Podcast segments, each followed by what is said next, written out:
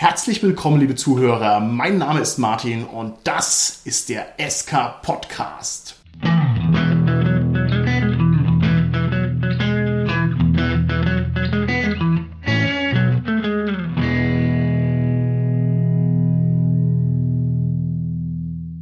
Mir heute im Studio sind meine lieben Gäste, die Tanja, der Gernot und der Carsten. Hi, hier ist die Tanja. Hallo, hier ist der Gernot. Hallo, hier ist der Carsten. Wir sprechen heute über ein Phänomen, das es nicht nur im Rollenspielbereich gibt, sondern darüber hinaus auch noch in vielen anderen erzählenden Kunstformen. Und zwar sprechen wir heute über Metaplot oder auch genannt die Overarching Storyline oder auf gut Deutsch die Rahmenhandlung. Und um damit angemessen starten zu können, möchte ich einmal in die Runde fragen, lieber Cast in meinem schönen Studio, was ist denn derzeit eure Lieblingsserie? Ach, derzeit, muss ich derzeit? Weil eigentlich bin ich ja Tracker und Fiverr und da jetzt, was Star Trek angeht, das ganze Jahr in komische Richtungen zu gehen scheint, kann ich noch nicht sagen, ob ich weiterhin da so dranhänge. Uh, okay. Schön, dass du derzeit gesagt hast, sonst hätte ich gleich wieder ausholen müssen. Und ja, es gibt da so viele gute und schlechte.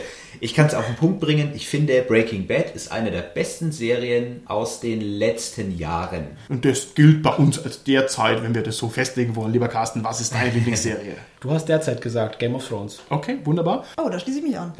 Meine Lieblingsserie, das ist verboten. Du kannst dich nicht nachlegen. Du hast schon gesagt, es geht nicht. Jeder hat hier nur eine Chance, liebe Tanja. So ist es im SK-Podcast. Meine Lieblingsserie ist derzeit nach wie vor Mad Men, hat sich ganz knapp durchgesetzt vor den Vikings. Warum habe ich euch diese Frage gestellt? Es geht mir um Folgendes. Ihr sollt versuchen, den Metaplot eurer Lieblingsserie in einem Satz zu formulieren. Und das ist jetzt ein Spiel, das kann man ganz hervorragend zu Hause an den Empfangsgeräten mitspielen. Also lieber Zuhörer draußen im SK-Podcast-Land, wenn du ebenfalls eine Lieblingsserie hast, dann versuch die mal ganz kurz zu erfassen gedanklich.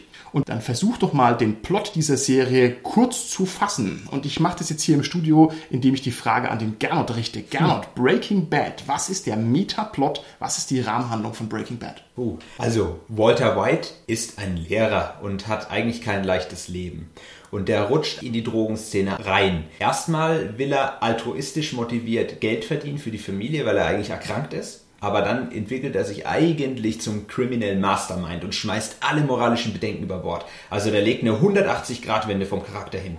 Das würde ich sagen, ist der Metaplot. Okay, alles klar. Lieber Carsten, was ist der Metaplot bei deiner Serie? Bei Game of Thrones geht es um den Kampf der beiden Elemente Eis und Feuer. Und das Schöne dabei ist, dass man als Zuschauer oder als Leser, glaube ich, gerade so in den ersten Staffeln oder ersten Bänden das etwas vergisst, dass es eigentlich darum geht. Und durch den Plot, der gerade so politisch läuft in Westeros, dass man da einfach so auch gefesselt ist davon und abgelenkt ist von dem eigentlichen Metaplot, bei dem es in ein Lied von Eis und Feuer, so heißt es nämlich, geht. Eigentlich klingt es jetzt gerade nach einem Physikbuch über Thermodynamik, wenn du mich fragst. Also, aber gut, das ist immer eine ganz persönliche Ansicht. Okay, ich hätte vielleicht noch ergänzen sollen, es geht in einer Fantasy-Welt. Ja, Ich So eine unbekannte kleine Serie.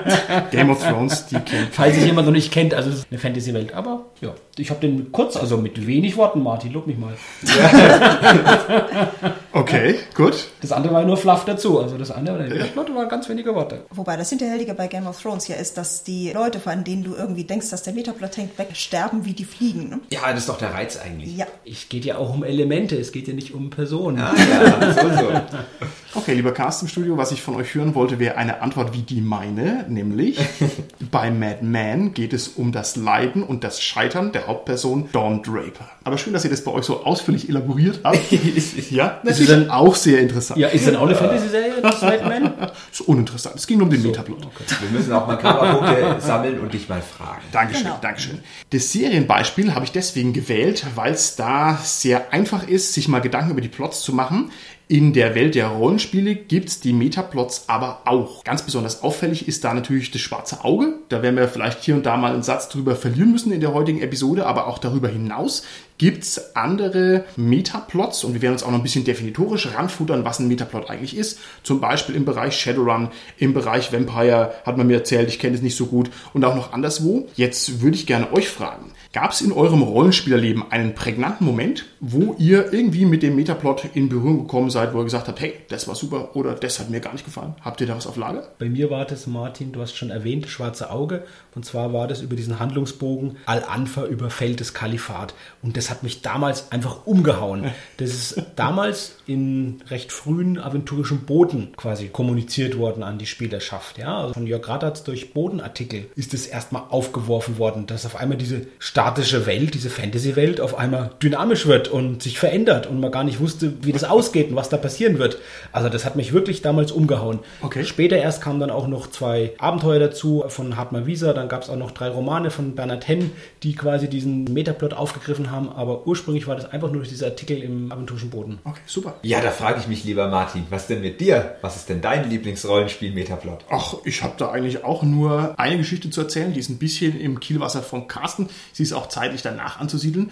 Ich habe damals diesen Borberat-Metaplot in jungen Jahren sehr begeistert mitverfolgt. Und es darf man sich nicht vorstellen wie heute. Damals gab es also noch kein Internet in dem Sinne, wie wir das heute benutzen. Das heißt, ich habe diesen Metaplot damals erfahren, ganz knallhart über die Rollenspielabenteuer, die so sukzessive rausgekommen sind.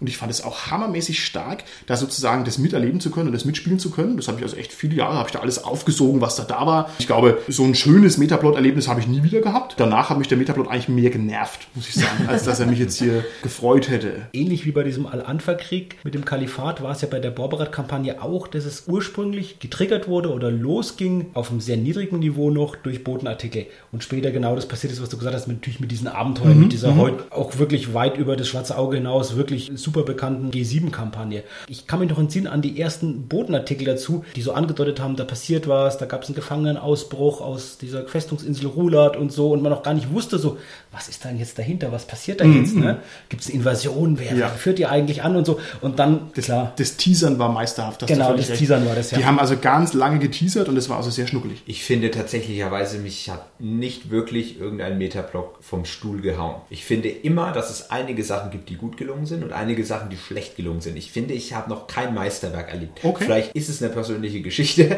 oder ich Ja. bin einfach nicht offen genug für sowas. Ich weiß es nicht. Aber ich denke, dass viele Metaplots an die Spielrealität angepasst sind und deswegen vielleicht erzählerisch an Reiz verlieren, wenn das für euch Sinn macht, diese Okay, Aussage. okay. Und da schließe ich mich eigentlich fast dem Gernot an, weil ich ganz ehrlich sagen muss, wir haben auch mal eine ganze Weile den aventurischen Boden verfolgt, aber wir haben ihn nur so als Hintergrund verfolgt. Aber die Abenteuer, die wir gemacht haben, die haben wir da nie dran angelehnt, weil wir uns dann irgendwie zu sehr gegängelt gefühlt hätten. Haben einfach gesagt, ach, ist schön, wenn man da so Hintergrund hat, aber meine Güte, das ist da, das ist dort, wir sind ganz woanders und wir machen unsere eigenen kleinen Abenteuer. Vielleicht hört man mal, dass da jetzt irgendwas passiert, aber wir haben uns da nie so mit befasst. Und das finde ich toll, dass du das sagst, weil es natürlich auch nicht möglich ist, sich damit irgendwie akkurat und korrekt zu befassen. Das geht ja gar nicht. Man müsste ja irgendwie zeitaktuell spielen und so weiter. Das ist also eines der sehr vielen Probleme mit den Metaplots. Da reden wir später noch drüber. Ich will da jetzt gar nicht so lange drauf rumreiten. Bevor wir uns tiefer mit der Materie beschäftigen, müssen wir allerdings erstmal definieren, was denn dieser ominöse Metaplot eigentlich ist. Liebe Tanja, was würdest du denn sagen, unterscheidet einen Metaplot von einem ordinären Plot? Also da würde ich ganz gerne wieder auf das Thema Serien zurückkommen und zu meinen Lieblingsserien kommen, also sprich zu Star Trek und Babylon 5, weil Star Trek, die TOS und die Next Generation, die hatten es ja gerade an sich, dass sie quasi eine Aneinanderreihung von Plots waren. Dann kam J. Michael Straczynski und hat eben gesagt, Star Trek ist toll, er mag Star Trek, aber es wäre doch toll, wenn man eine Story hätte, die sich über mehrere Episoden wegzieht, am besten über mehrere Seasons. Und dann kam er eben mit dieser Idee von Babylon 5, die quasi darin besteht, man hat einzelne Episoden, die in sich zwar zum großen Teil abgeschlossen sind, aber eben immer wieder auf eine große ganze Story, die Ja. sich eben über die gesamte Serie wegzieht, zurückkommt. Gut, okay. Ich denke auch, der Metaplot ist quasi die Handlung auf höchster Ebene, Ja. die quasi abläuft. Meinetwegen die Politik in einem Königreich zum Beispiel. Ja, ich denke auch, dass der Metaplot allumfassend ist. Das heißt also, ein richtig solider Metaplot, dem kann man auch nicht gut auskommen, sondern alles ordnet sich dem irgendwo unter oder ist da minimal wenigstens dran angedockt. Ein Unterschied ist vielleicht auch die Menge der Beteiligten daran. Bei einem Plot habe ich einen Autor, der das schreibt und der quasi seine eigene Geschichte halt hat, der versucht halt das, was andere Autoren gemacht haben, so ein Stück weit aufzugreifen. Bei einem Metaplot habe ich in der Regel mehrere Autoren, die ja sich koordinieren müssen von vornherein, ja, und versuchen müssen, dass das so zusammen vereinbaren. Tanja, du hast ja den John Michael Straczynski erwähnt, da war ja wirklich das Herausragende bei Babylon 5, dass der wirklich als alleiniger Autor ganz, ganz viel Drehbücher geschrieben hat und dass diesen ganzen Metaplot ganz, ganz viel in Person geplant hat. Und dann war es ja bei Deep Space Nine so, dass die dann in der dritten Staffel auch angefangen haben, so einen übergeordneten Handlungsbogen aufzubauen mit diesem Dominion-Krieg. Und das ist ja, es wird diskutiert, ob es besser wurde oder schlechter dadurch. Ich sage, Deep Space Nine ist schlechter geworden in dem Moment, wo sie angefangen haben, von Babylon 5 abzuschauen. Eben, weil das ganz viele Autoren waren und weil das dieses, auf einmal jetzt mach mal so eine zusammenhängende Geschichte irgendwie, das hat nicht so gut funktioniert wie bei Babylon 5. Ja, ob die jetzt von Babylon 5 nicht sogar geklaut haben, so ganz ursprünglich, das ist jetzt die ständige Diskussion. Da halte ich mich jetzt auch raus, kann jeder im Internet gerne verfolgen. Aber mal zu dieser Idee zurück, man hat einen übergeordneten Metaplot. Da gibt es nämlich eine Episode bei Babylon 5, die fand ich einfach brillant. Die Geschehnisse draußen, die da gerade passieren, die werden erzählt oder die werden nachverfolgt von zwei Wartungsleuten. Die sind mal hier, sind mal da, sind mal dort. Um sie herum passiert quasi diese Geschichte. Okay, ja cool. Und das ist einfach brillant, weil sie kriegen halt mit, wie der auf einmal GK irgendwo hinrennt und da das und das brüllt, also die Meta-Information rüberbrüllt und so. Und das ist halt für mich so ein Paradebeispiel von Plot, Metaplot. Das ist einfach brillant. Okay. Ich stelle die direkte Anschlussfrage. Ihr seid ja offensichtlich kundig, was diese Metaplots angeht. Kennt ihr denn einen Metaplot, der auch tatsächlich funktioniert? Das ist jetzt ein bisschen eine gemeine Frage, weil sie impliziert natürlich, dass die nicht funktionieren. Und ganz ehrlich, ich kenne sehr viel mehr Geschichten mit einer übergeordneten Storyline, die irgendwie in die Grütze gehen, die unbefriedigend sind oder die Schrott sind. Wie schaut's aus? Könnt ihr mir einen Metaplot sagen, der echt gut ist und rund ist und von Anfang bis Ende eine substanzielle Menge von kleinen Plots abdeckt und mit dem ihr zufrieden seid? Ich wollte gerade wiederholen, was Tanja gesagt hat, Babylon 5, aber dann habe ich gerade drüber nachgedacht, so ganz stimmt's ja auch nicht, weil da war dann einfach höhere Gewalt im Spiel, dass die irgendwann dann der Sender gesagt hatte, irgendwie er will die Serie absetzen und der auf Straczynski einmal seine Planung, die er hatte für fünf Staffeln, erstmal gar nicht so durchziehen konnte. Ja? Und dann, wie war das Tanja, und dann ist es dann später doch genehmigt worden. Erst hat er es zusammengestampft und dann wieder. Ja, genau, es sollte zusammengekürzt werden. Er wollte aber seine Story noch fertig schreiben, also hat er die vierte Season dann zusammengestaucht, dass er noch fix seine Story durchkriegt und auf einmal hieß es doch, fünfte Season ist doch drin. Also musste er die Endepisode dann doch wieder nach hinten und das Ganze wieder füllen. Das hat der Serie leider nicht mehr gut getan, aber ja. Es gibt noch andere Elemente, die so eine Serie zerstören können, also quasi so einen übergeordneten Plot. Zum Beispiel, wenn die zentralen Künstler ausgewechselt werden. Also ich möchte jetzt nicht behaupten, dass Simpsons einen besonders großen Metaplot haben, aber man kann durchaus, wenn man jetzt ein bisschen Simpsons kompetent ist, den Einschnitt spüren, der sozusagen nach der Folge Humor gegen New York irgendwann beginnt und wo es dann halt langsam nimmer so gut ist, das gute Simpsons. Und das liegt eben daran, dass da ein ganz wichtiger Kerl ausgetauscht worden ist. Das kann also alles wo auch passieren, dass die Macher und Denker nicht mehr da sind. Was kennt ihr noch für Möglichkeiten? Wenn eine Serie zu viele Staffeln bekommt und zu viele Elemente aufbläst, dann wird sie irgendwann verquer Ja. und dann kommen die Sachen nicht mehr zusammen. Ich denke, jeder, der Lost gesehen hat, weiß, wovon ich rede. Das ist so ein typisches Beispiel. Das war wahnsinnig interessant. Das Setting war für mich zumindest was gänzlich neu. Ja, es war schön ja. mysteriös und so weiter und so fort. Dann haben die viele Elemente ins Spiel gebracht. Diesen komischen Rauch, den Eisbären, diese Zahl, den Bunker. All solche Elemente, aber die haben die überhaupt nicht mehr zusammengebracht, meiner Meinung nach. Und als sie dann ins Religiöse abgedriftet sind, um es irgendwie so zu erklären, war ich enttäuscht. Ja, das war ja der Beweis, dass sie es eben nicht mehr zusammengebracht haben. Die Ja. mussten dann sozusagen so einen Zaubertrick hinten draus machen, um das noch irgendwie zu erden und zu eichen. Das ist richtig, wenn es zu viel wird. Woran kann es noch scheitern, so ein Metaplot? Das kann auch ein Problem sein, dass die Serie einfach zu erfolgreich wird und auf einmal sollen sie Seasons machen und nochmal Seasons Ja, machen und haben gar ja. keine Idee mehr. Also da würde mir jetzt spontan äh, Big Bang Theory natürlich einfallen. Auf jeden Fall. Wo ich sage, okay, es war am Anfang, wo sie die ganzen Nerd-Aspekte noch drinne hatten, noch gut, aber inzwischen ist es ja voll raus. Und vor allem kann man da die Rahmenhandlung ja auch sehr schön auf den Punkt bringen. Da geht es ja darum, dass der Leonard die Penny gerne zu seiner Freundin machen möchte. Und jetzt ist es ja erledigt, aber die Serie hört nicht auf. Und da haben die also massive Probleme, noch irgendwas mit der Serie zu machen. Und das ist halt eben nicht die einzige Serie, wo das so in die Grütze geht. Letztendlich ist es ja immer, wenn das zu komplex wird einfach und dass es so komplex wird, dass wenn man was Neues machen will, man gar nicht mehr die Möglichkeit hat, irgendwas Gängiges, Griffiges zu machen, was sich einfach vermitteln lässt. Das sehen Ja. wir bei so Universen wie Star Wars, das sehen wir bei Superhelden, dass die wirklich halt vor Riesenprobleme stehen, dann noch einen Film zu machen, der irgendwie konsistent ist mit dem allen, was schon da war. Ja, und ich glaube, das ist gar kein so triviales Problem, dass also irgendwann auch die Köpfe einfach fehlen. Man kann also nicht beliebig Leute aus dem Hut zaubern, die alle Perry Roden-Romane gelesen haben. Jetzt mal als Beispiel. Ne? ich meine, wie viel, soll- wie viel soll es da geben? Es wird sich einer melden, das sage ich dir. Ich, ich weiß es nicht. Also ich glaube, das hört irgendwann auf. Also wer so richtig tiefenkompetent in dem Stoff ist, das ist selten.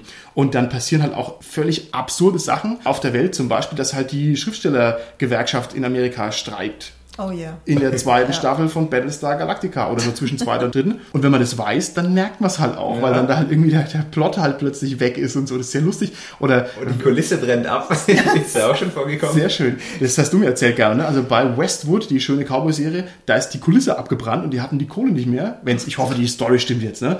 Und Okay. dann ist halt das, auch der Serientod. Dann kann halt der Metaplot auch nicht mehr weitergehen, weil halt einer an falschen Eckchen eine Zigarette weggeschnippt hat. Okay, wie schaut's aus im Rollenspiel? Kennt ihr da Metaplots, die nicht funktionieren? Für mich persönlich, als jemand, der natürlich auch gerne deutsche Rollenspiele mal anguckt, Mhm. finde ich DSA schwierig, weil der Metaplot so wahnsinnig groß ist und aufgeblasen. Und ich selber habe dann das Gefühl, oh je, oh je, ich kann nur Sachen falsch machen. Wenn ich jetzt den einbaue oder den einbaue, dann ruiniere ich mir hinten raus irgendwelche Optionen.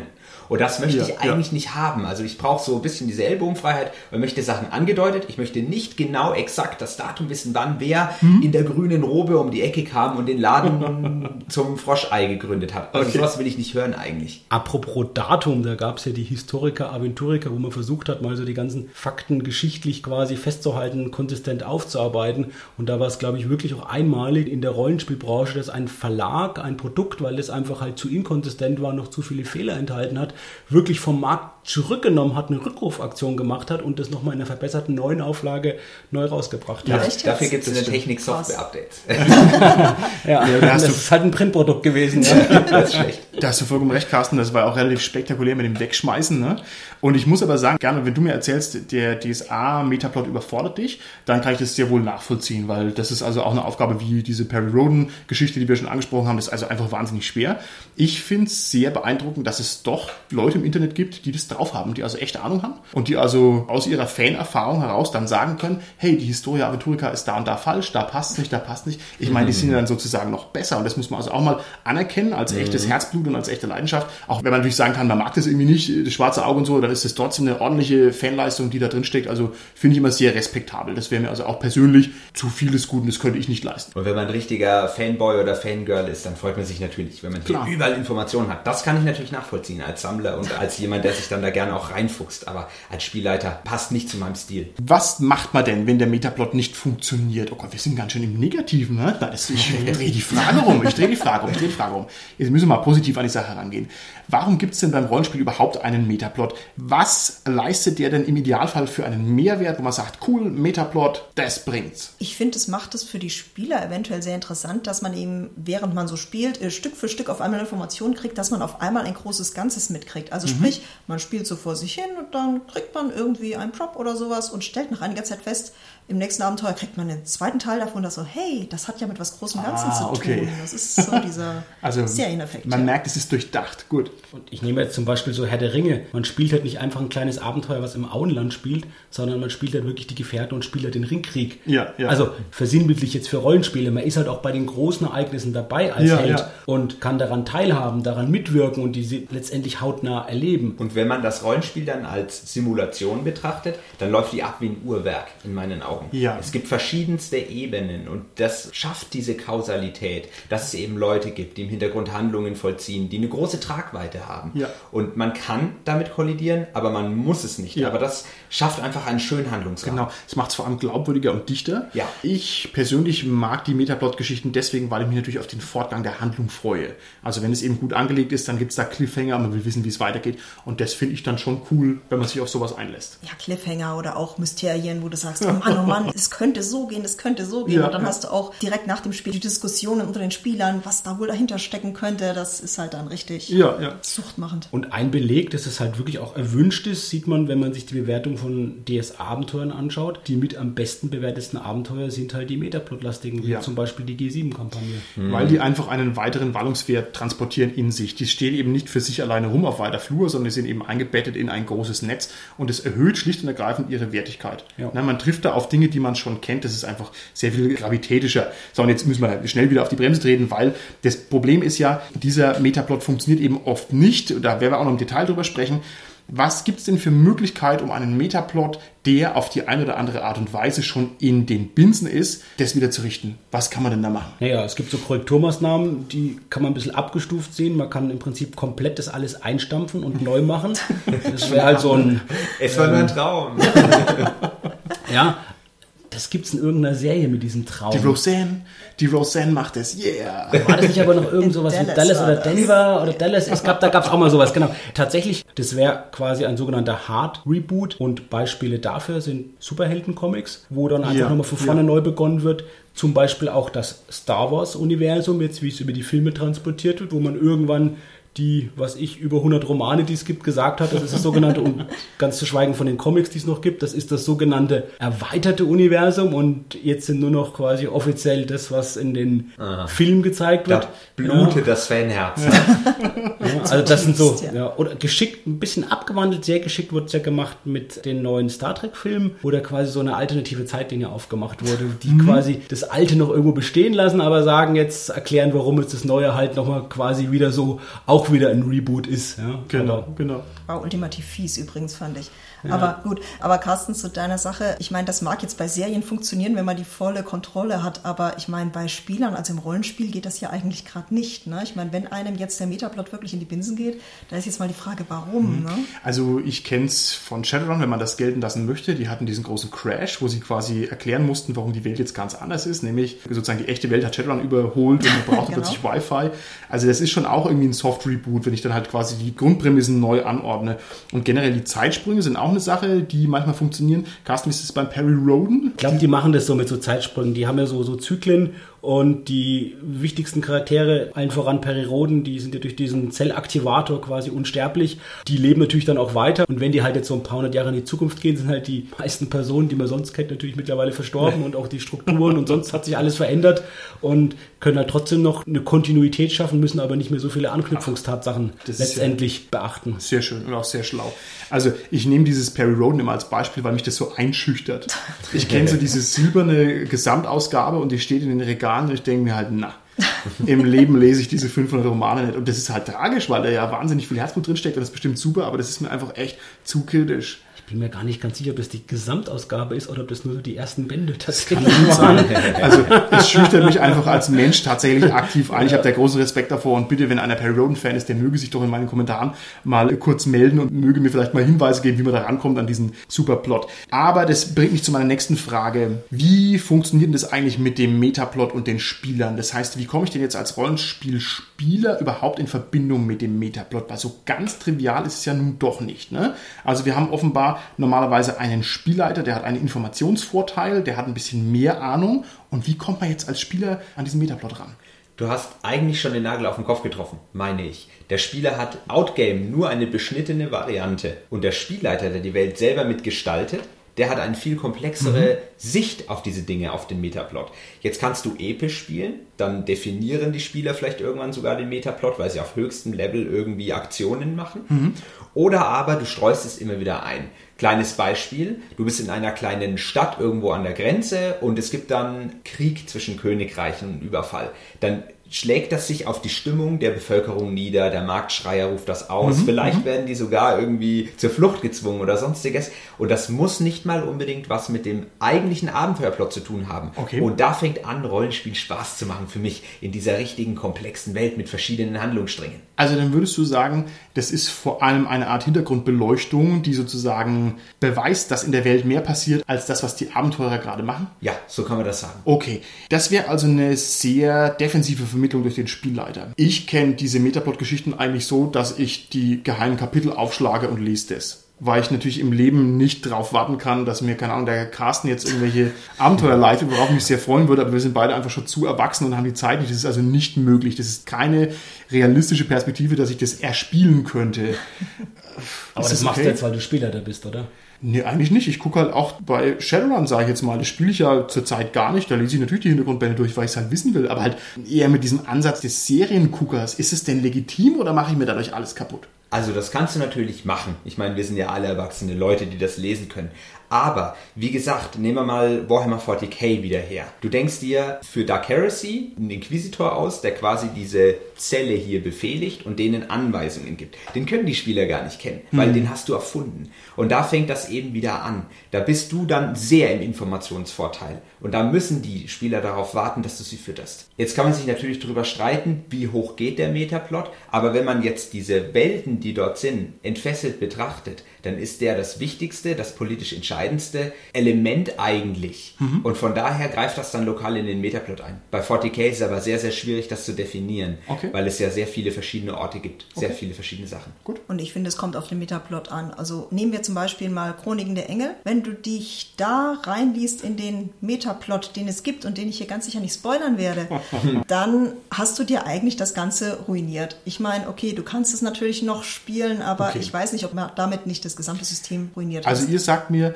der Metaplot wird erspielt und so gehört es. Ja? Ist es so gedacht? Okay. Ich wollte gerade noch was zu Engel ergänzen. Ich frage mich da aber, ob das dann der Metaplot ist, was du gerade gesagt hast, Tanja, oder ob das nicht einfach die Hintergrundgeschichte ist. Weil das ist ja genau das, was im Grundregelwerk quasi gesetzt ist. Warum ist es dann Metaplot für dich? Weil es letzten Endes die Entwicklungsgeschichte der Charaktere ist, wenn ich das mal provokant so sagen will. Also es ist letzten Endes der personenbezogene Metaplot bezogen auf die Personen, also sprich auf die Charaktere. Das heißt, es ist die Erfahrung, die die Charaktere machen werden, das ist, glaube ich, schon vordeterminiert sozusagen. Äh, Gewissermaßen, ja. Es ist natürlich eine ziemlich hinterhältige Sache, aber gut, es ist eben eine Art von Metaplot, die man sich wirklich ruinieren kann, wenn man sich spoilern lässt. Und was mache ich jetzt mit dem Metaplot? Spiele ich den nach? Ja, so nach dem Motto, so Kasperl, jetzt musst du nach links abhauen, weil von rechts kommt das Krokodil.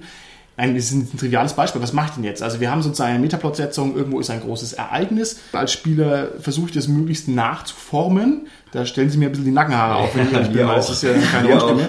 Oder gestalte ich den mit, aber dann gestalten natürlich meine Spieler das alles ganz anders, ne? wie sie es eben so gehört. Und dann Exakt. Ist, ist ja der ganze Metaplot wieder Schrott. Nein, der ist doch dann nicht Schrott, der kann doch gar nicht Schrott sein, der ist doch interessant. Ist doch schön für dich als Spielleiter zu sehen, oh Gott, was machen die Spieler da? Ach herrje, wo läuft das denn hin? Das ist doch die Spannung, die du als Spielleiter dann führst. Das ist korrekt, aber dann ist es halt eigentlich eine neue Zeitlinie und hat halt mit dem Metaplot nichts mehr zu tun, weil dann bist du halt in deinem Individualuniversum. Ich habe da überhaupt nichts dagegen, aber dann kann ich eben ab einem gewissen Punkt nicht mehr sagen, ich spiele noch synchron zum Metaplot, sondern dann bin ich halt weg davon. Ja, das ist eine Gefahr, das stimmt. Okay. Und das ist ja wirklich eine Herausforderung für Rollenspielabenteuer, die sehr metaplotlastig sind, dass die so geschrieben sind, dass jede Spielrunde das Gefühl hat, wir haben das Böse aufgehalten und jeder Spieler dann sagt, ja, mein Held war es, ja. Und das quasi so einen hohen Identifikationswert hat, dass man glaubt, das war sein eigener Held, aber trotzdem so viele Anknüpfungspunkte liefert, eben, dass es halt so viele Runden gespielt haben und jeder glaubt, das war seiner und es sich nicht widerspricht irgendwo. Wenn sich die natürlich treffen würden, die Charaktere, wird sich widersprechen, ne? aber Gibt's Ärger, genau. in der Kneipe und dann so, ey, weißt du noch, als ich, Moment, das war ich, und dann kommt hinten noch jemand, nein, nicht, ich habe ihn getötet, nein, ich war's. Im Grunde ist da ja die Frage, wie detailliert oder wie konkret ist dieser Metaplot eigentlich? Also wenn ich mir jetzt zum Beispiel mal Vampire anschaue und dieser Metaplot, der von Anfang an festgestanden hat, also dass es zeitlich beendet wurde mit Gehenna, von Anfang an hat das ja festgestanden.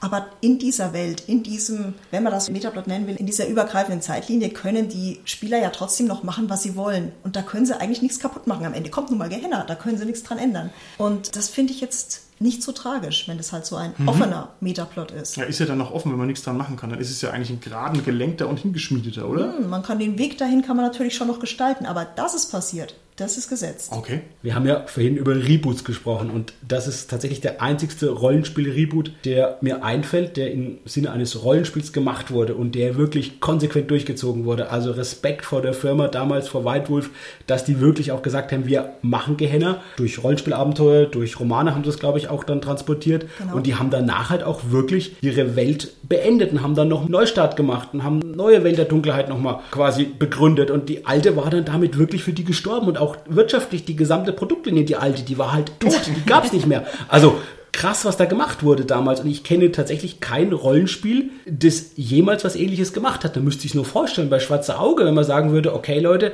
jetzt habt ihr 50 Jahre in Schwarze Auge gespielt, jetzt gehen wir nochmal 50 Jahre zurück und wir fangen nochmal an, vor 50 Jahren erzählen nochmal die aventurische Geschichte jetzt neu. So gibt es nicht. Es gibt die dunklen Jahre interessanterweise, wo man nochmal Ja. weiter aus zurück Ja. ist, um da nochmal dann wieder, ja, so weit zurückzugehen. Ähnlich wie bei Periroden. Die machen es in der Zukunft, die gehen in die Vergangenheit beim Schwarzen Auge. Da konnte man dann wieder quasi Ja. ein paar Abenteuer erzählen, ohne groß Widersprüche zu produzieren. Naja, weil eben da natürlich keine Kausalbeziehungen mehr da sind in dem Sinn, weil es eben zu weit in der Vergangenheit ist.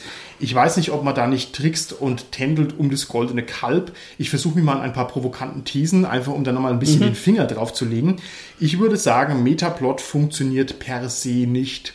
Und zwar, weil wir da einfach in diesem ganz schlimmen Railroading, Spielerfreiheit, Diskussionsfeld sind, das wir jetzt hier nicht groß aufmachen, aber ich möchte es nur mal kurz ansprechen. Man könnte behaupten, dass Metaplot nur in hierarchischen Erzählstrukturen funktioniert. Also es ist leicht sozusagen Filme zu drehen, die ein Zuschauer konsumieren muss und wo ich sage, der Metaplot ist jetzt der Kampf der Rebellen gegen das Imperium. Aber im Rollenspiel wackelt es eben, weil sobald die Spieler nämlich sagen, das interessiert uns nicht, dann funktioniert halt der Metaplot nicht. Oder er ist nur so weit im Hintergrund, dass er belanglos ist. Oder er gängelt sie, dass er sagen, nein, ihr seid Stormtrooper und ihr müsst jetzt campen und was ihr auch wollt, ihr müsst. Also irgendwie ist doch keine von diesen Varianten befriedigend. Ich gebe dir recht, es gibt nur diesen einen einzigen Ausweg, dass man sich davon loslöst und sagt, wir machen ab hier was Individuelles, das durch die Spieler mitgestaltet mhm. werden kann. Nicht muss, aber kann. Ja, okay. Es kann auch sein, dass das die große Illusion ist, dass die Metaplot-Linien für jeden gleich sein müssen. Da hast du nämlich recht. Es kann sein, dass das einfach Nonsens ist und nicht funktioniert. Was die Gängelung der Spieler anbelangt, ich sehe da tatsächlich sogar eher eine Gängelung des Spielleiters. Mhm. weil schön. der Spieler, der spielt ja einfach das Abenteuer, das er präsentiert bekommt. Ob das jetzt irgendwie in einem größeren Handlungsbogen eingebettet ist oder nicht, der spielt es halt. Der Spielleiter dagegen, wenn der ein Metaplot-Abenteuer spielt, dann muss er es halt so spielen, wie es erstmal im Metaplot ist. Oder er muss es halt völlig umbauen, hat einen Haufen Arbeit. Ja? Der kann den Metaplot nicht so einfach ignorieren. Mhm. Also der steht halt vor der Wahl, wenn er dieses Abenteuer spielen will, dann braucht er für bestimmte Abenteuer, ich nehme jetzt doch nochmal schwarze Auge, G7 ohne Metaplot. Ja, das geht nicht. Das verliert auch ja, seinen ganzen schwierig. Also, genau, also da ja, kannst du so umbauen, wie du willst. Das richtig. kannst du vergessen. Ja. Ja, genau. Und da ist jetzt auch so die Sache, dass der Spielleiter natürlich auch schauen muss, um Gottes Willen überleben meine wichtigen Charaktere, weil wenn da tatsächlich jemand irgendeinen wichtigen Charakter tötet, dann haben wir diesen Fall wieder von gescheiterter Metaplot. Was kann dann der Spielleiter eigentlich machen? Also jetzt ist eine ganz wichtige Figur gestorben. Wie gehe ich dann damit um? Genau. Und das Problem ist halt mithin nicht lösbar. Na, entweder ich verbiete, dass die Figur stirbt, dann ist es aber kein Rollenspiel mehr, sondern dann gucke ich halt einen Film, dann ist es wieder mhm. sehr hierarchisch oder ich lasse mhm. es eben offen, dann kommt halt irgendwie Murks raus. Da würde ich gerne ein Gegenargument gegen mein eigenes Argument präsentieren. Und zwar, wenn wir jetzt hier feststellen, dass Metaplot nicht funktioniert, also mal auf dem akademischen Level, dann hieße das, wenn wir einfach nur die Perspektive runterskalieren, dass auch normale Plots nicht funktionieren. Denn genauso wie ich sagen kann, ich halte doch niemals den Plot durch, Borberat und die G7, kann ich ja auch sagen, ich halte doch auch kleine Plots nicht durch. Ja, hier, die Wirtstochter muss gerettet werden, aber die Spieler haben halt keinen Bock drauf, kaputt. Dann kann ich ja generell auf Plot verzichten und vielleicht ist das die Lösung. Ja, danke, danke, danke. Das spielt mir komplett in die Karten. Willst du jetzt Sandboxing machen? Ja, willkommen auf der hellen Seite der Macht. Was du gerade gesagt hast, Martin, dass es manchmal auch schon schwierig ist, alle Enden irgendwie zu einem vernünftigen Ende zu bringen, das kennen wir auch vom Romanlesen. Mhm. Das ist mir so oft gegangen, man liest einen Roman und ist dann recht unbefriedigend am Ende und sagt, Moment mal, aber das wird nicht aufgelöst und ja, das nicht ja, und das. Ja, Problem ist halt bei so einem großen Handlungsbogen, bei einem Metaplot, dass es noch viel, viel schwieriger ist, das alles aufzulösen ja, und das ja. alles zu verbinden und konsistent zu machen. Mhm. Wobei der Meister sich natürlich da den Scherz machen kann und sagen, okay, gut, er muss ja nicht diesen kompletten Metaplot total offenlegen. Ich meine, er kann sich ja so das ein oder andere Hintertürchen eben offen halten. Die Spieler müssen es ja nicht erfahren. Ne? Mhm. Und wenn jetzt die eine Figur eben stirbt, naja gut, vielleicht hat er ja noch eine andere in petto, die dann diese ja. Rolle übernehmen kann. Also das ist dann der Fall, wenn der Spielleiter sozusagen den wahren Metaplot definiert, ja, den die Spieler selber gar nicht von sich aus wissen. Ich glaube, das ist unrealistisch heutzutage. Es kann ja keiner sagen, dass er sich wirklich so sehr geißelt und auf Jahre hinaus immer wegguckt, wenn sein Rollenspielsystem irgendwo rumliegt. Ich weiß auch nicht. Ich halte es nicht für realistisch, aber es ist echt schwierig. Ich hätte für euch noch eine weitere provokante These, diesmal pro Metaplot. Und zwar lautet die These folgendermaßen. Metaplot macht eine Welt erst lebendig. Also erst wenn eine wirkliche, ehrliche, glaubwürdige, übergeordnete Handlungslinie besteht, ist die Welt lebendig und ist relevant. Und wenn ich sowas nicht habe, dann habe ich diesen One-Shot-Fluch, dass ich also diese Welt und jene Welt und diese Welt und jene Welt spiele und keiner hat ein Gewicht und keiner hat eine Bedeutung, weil ich sage, naja, das ist ja eh nur ein ausgedachtes Mini-Setup. Hm, was sagt ihr dazu? Ist der Metaplot genuin relevant für die Lebendigkeit einer Welt? Ich sage ja, weil es nämlich im Kopf stattfindet. Du möchtest dich mit diesem Spiel identifizieren und dann brauchst du etwas, was dich reizt und dann sagst du, ah, das finde ich interessant. Mhm. Zumindest für mich selber ist das so. Und dann lese ich da drin rum und dann finde ich das charmant und geschickt an der einen Stelle, an der anderen möchte ich es dann vielleicht selber ausbessern und okay. dann mache ich mein eigenes Ding draus. Und so fixt mich das dann quasi an. Wenn ich das jetzt komplett als plattes Setting betrachten würde, dann denke ich mir gleich, naja, mache ich halt was eigenes. Ne? Okay, okay. Also ich sage ganz klar nein. Es gibt genügend Romane, eigenständige, die das zeigen und auch genauso eigenständige Rollenspielabenteuer, die zeigen, dass es auch sehr gut funktioniert, unabhängig von One-Shots mhm. wohlgemerkt. Mhm dass man in der Welt spielt, in einem kleinen Handlungsraum und wirklich einen spannenden Plot erlebt und auch eine lebendige Geschichte vor allem erlebt. Weil für eine lebendige Geschichte, da kommt es ja auf Lokalkolorit an, da kommt es darauf an, dass wir eben mhm. spannende, glaubwürdige, lustige, lebendige NSCs erleben. Okay. Gehen wir davon aus, wir würden jetzt in Bauerndorf spielen, irgendwo abgelegen in den Bergen, dann kann das ja wirklich da auch allein eine coole Geschichte ergeben es ist vielleicht halt da ein bisschen notwendig zu wissen, es gibt halt nicht nur dieses Bauerndorf, es gibt halt noch mehr in der Welt und vielleicht kommt halt mal der Ausrufer des Königs und der Herold lässt da was verlauten oder so und das hatte vielleicht irgendeine kleine Bedeutung für die Geschichte, ja. Aber ich sage, man braucht keinen Metaplot, um die Lebendigkeit zu erfüllen. Okay. Genau, deswegen finde ich auch, dass ihr euch beide eigentlich total ergänzt, also dass das überhaupt gar kein Widerspruch ist,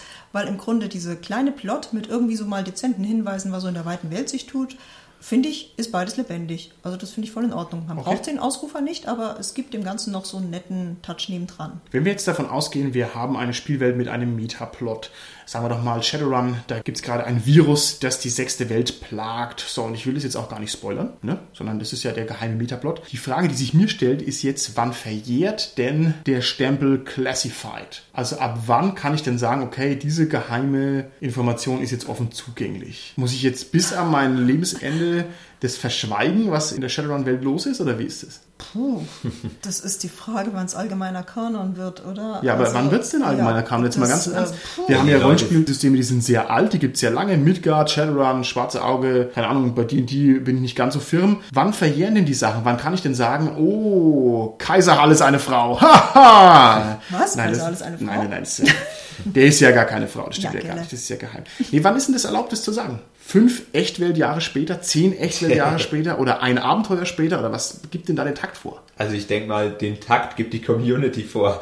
Ich meine, wenn du im Forum aktiv bist oder sowas Mhm. und da wird da seitenweise drüber diskutiert, dann kann man wohl sagen, das braucht man nicht mehr verheimlichen. Okay. Ich glaube, den Takt letztendlich geben die natürlich die Community vor. Aber die Community ist wieder davon beeinflusst, von den Charakteren in dieser Rollenspielwelt oder in dieser fantastischen Welt. Weil, nehmen wir an, es gibt Ereignisse, die so weltumspannend sind, so groß sind, dass jeder Charakter irgendwo auch, der in dem kleinen Bauerndorf lebt, mitbekommt, dann ist es halt irgendwann Allgemeinwissen.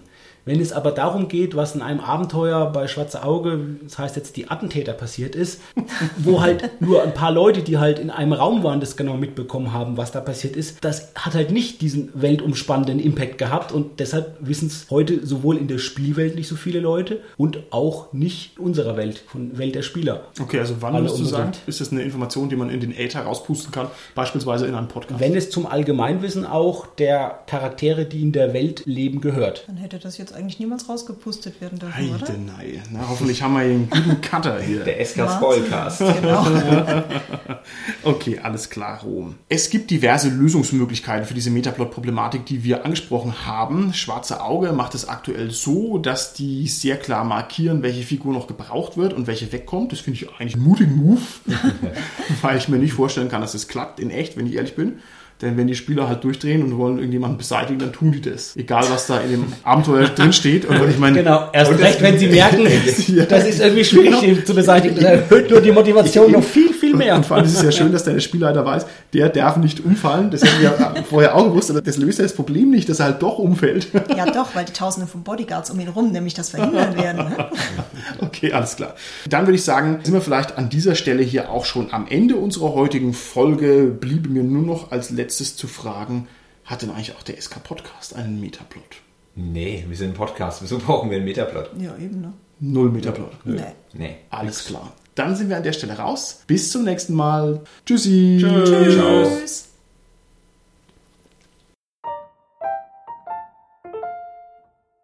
Jetzt sind die alle schon zur Tür raus und dabei wollte ich doch dem Gernot noch was geben. Hier ist nämlich ein Paket bei uns angekommen. Ich gucke mal drauf. Oh, oh, das ist von einer gewissen Lady Dunkelsinn. Hm, ach, ach, ich mach's einfach mal auf. Der Gernot hat da bestimmt nichts dagegen. Moment mal. Moment. Ah. Oh Gott, was ist denn hier drin? Das ist ja eine Kristallkugel. Nein, Moment mal. Und da kann ich ja was drin erkennen. Sind es Berge und Täler? Das sieht mir ein bisschen aus wie Österreich. Kann ich mit dieser Kugel nach Österreich gucken? Nein. Moment, das muss ich gleich mal ausprobieren. Wen sehe ich denn da hinten, wenn es Österreich ist?